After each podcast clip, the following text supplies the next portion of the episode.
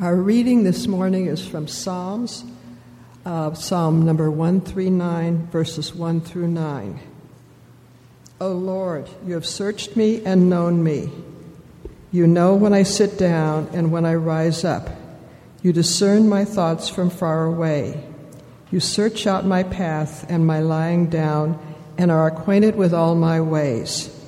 Even before a word is on my tongue, O Lord, you know it completely. You hem me in, behind and before, and lay your hand upon me.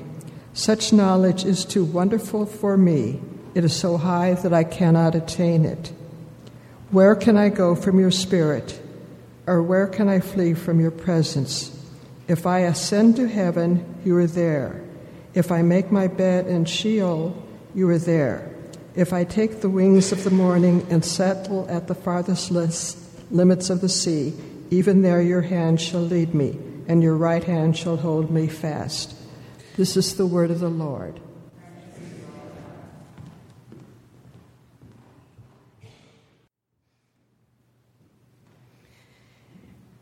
Many of you have heard me talk about growing up in a family where I was the youngest of four daughters. So you can imagine, with four daughters in a household, it was rarely a quiet place. There was, really by the time I have any memory, some of my sisters were teenagers or tweens. There was often little squabbles about who went into whose room without permission, or who took whose toy or sweater or mascara or, all the stuff. And I was the youngest, so I had no seniority in the household, which meant that I was very good at getting ready fast because I was the last one in the bathroom. My other sisters would hog the bathroom and the mirrors and the sinks, and I just had to squeeze in when I could get a moment in there. I had also no seniority when it came to the television and what show we were watching. And, of course, back in the day, there were only four channels or something like this. But I know, kids today. Well, there weren't that many of them. So I didn't really get to choose what was on TV, except when my sisters would go off to school when I was really little. And then I got the TV all to myself because I wasn't in school yet.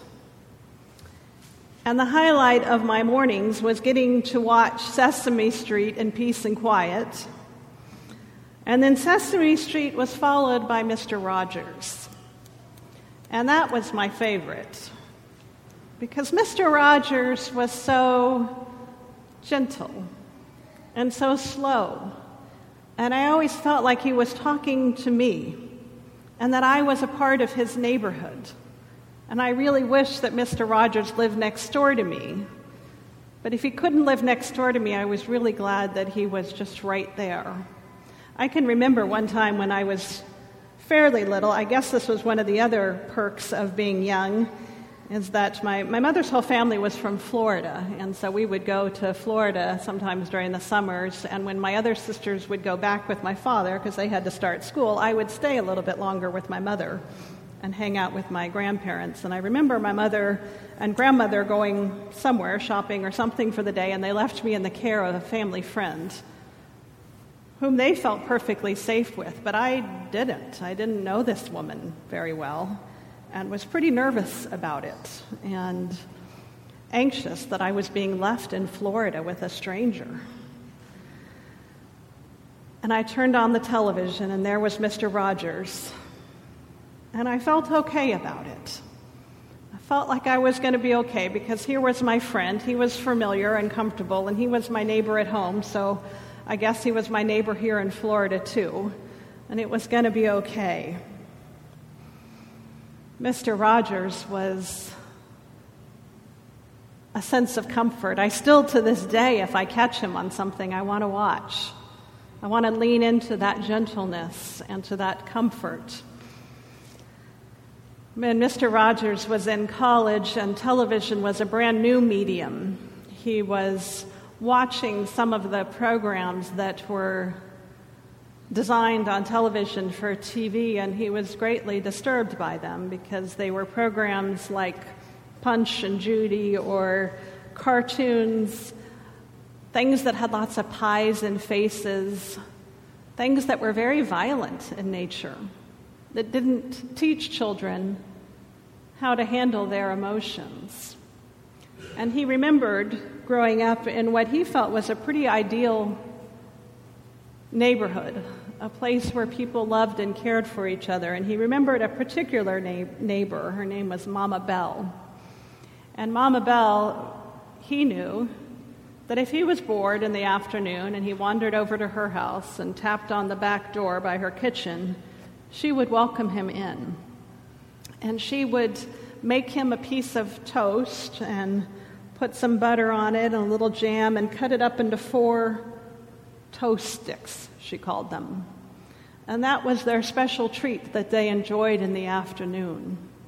And as Fred Rogers got to be a little bit older, she let him do that himself. And it became a little sacrament that they shared, a special moment that they could make this little meal together and they could enjoy this little snack. And he carried this on in his life with neighbor children, letting them come and learn how to make toast sticks. It was a way of honoring who they were. Mr. Rogers, more than most people that children knew how to affirm and how to welcome children. I want to share with you a clip, hopefully we can get it up here, of one of Mr. Rogers' encounters with a very special young child named Jeff was his name. So we'll hear about Jeff. Thank you very much for coming by. I asked Jeff, this is my friend Jeff Erlinger. He's one of my neighbors here, and I asked him if he would come by today because I wanted you to meet him and I wanted you to see his electric wheelchair.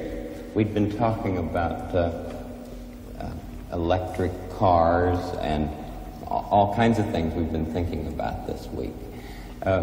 Would you show me how you make your chair go? Okay, sure.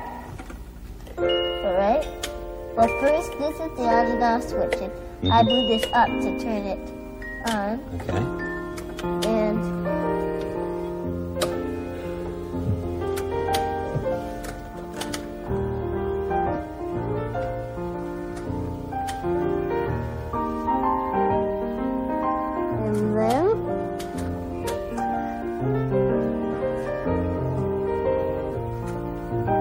good at that.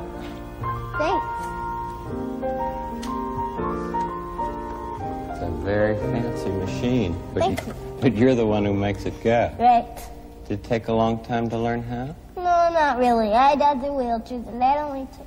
My first electric wheelchair only took me about a day to learn how to use it. Gee, that's wonderful. Jeff, your mom and dad must be really proud of you. I'm sure they are. Yeah. Well, I know I am.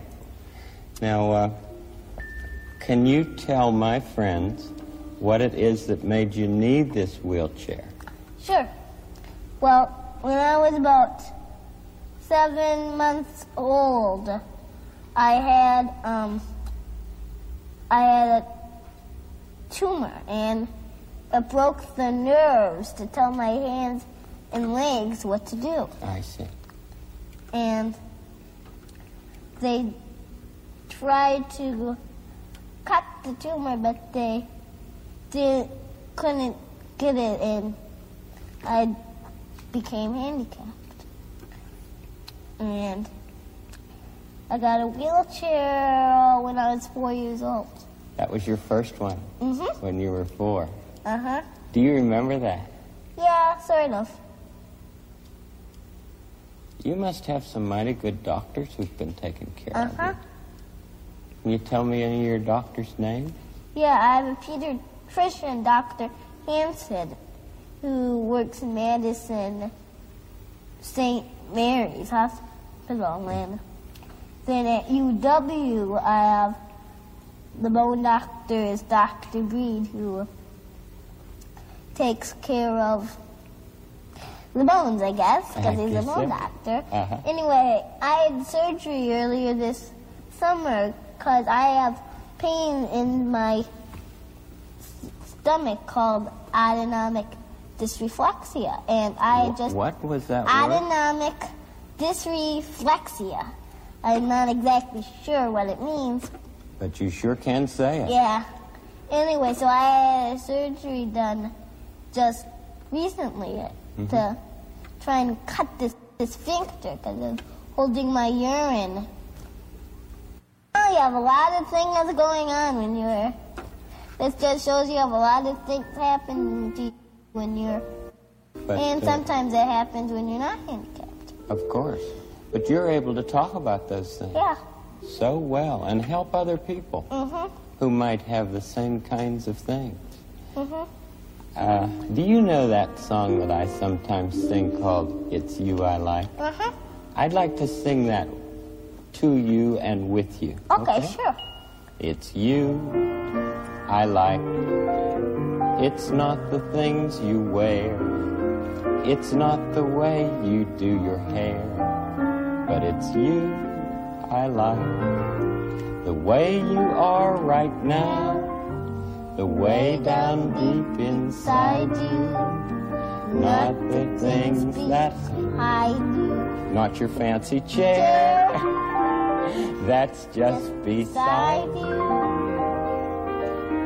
But it's you I like. Every part of you. Your skin. Your eyes, your feeling, whether old or new. I hope that you'll remember, even when you're feeling blue, that it's you I like, it's you yourself, it's you, it's you.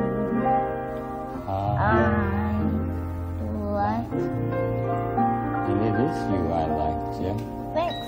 And there must be times when you do feel blue. What do you do during those times? Well, it depends. Sometimes do you make up stories?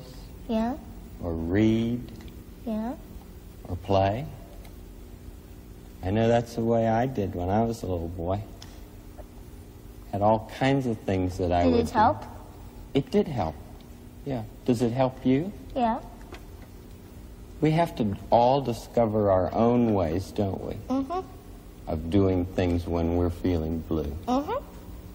I'm not feeling blue right now, though. Me neither. I'm so glad that you came today. Thanks. Thank you. And I hope you'll come back to visit again. Okay. Will you? Yeah. And will you give your mom and dad my best? Sure. Because they are sure great people. Bye. Bye-bye, Jeff. I'll watch you as you go.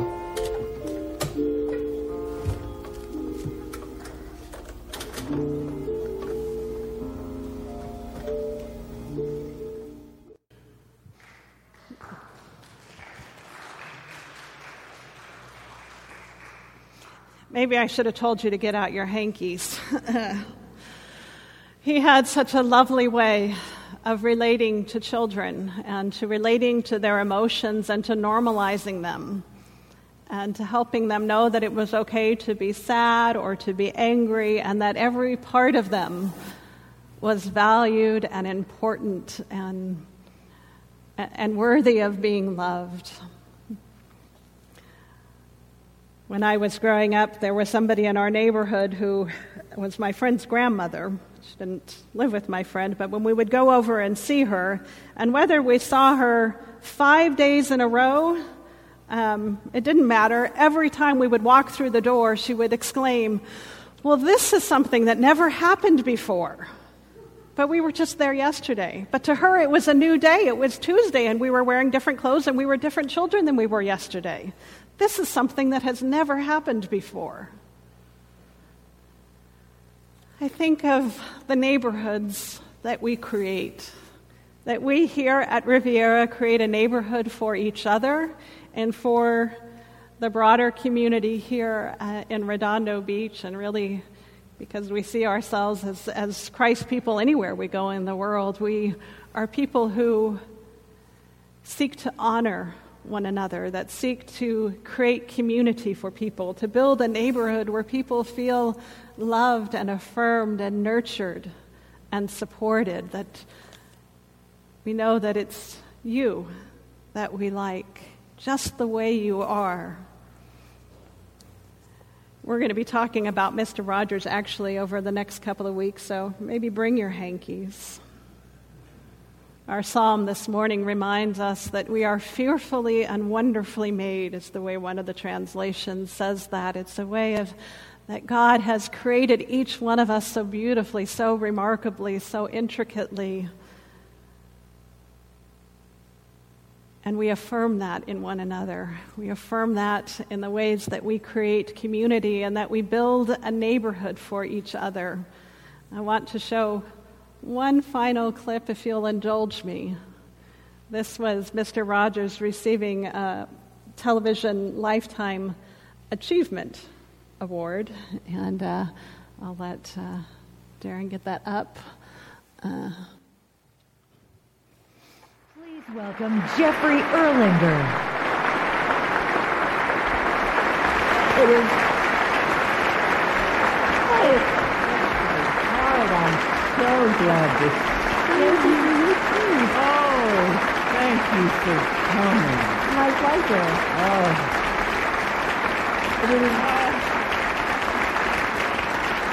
What a surprise. It's an honor to be here tonight, to be part of your proud moment. You know, when you tell people that it's you I like. We know that you really mean it. And tonight, I want to let you know that on behalf of millions of children and grown-ups, it is you that I like.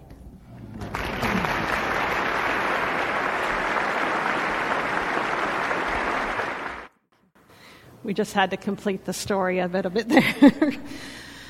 Friends, let us pray. God, you have created each one of us so beautifully.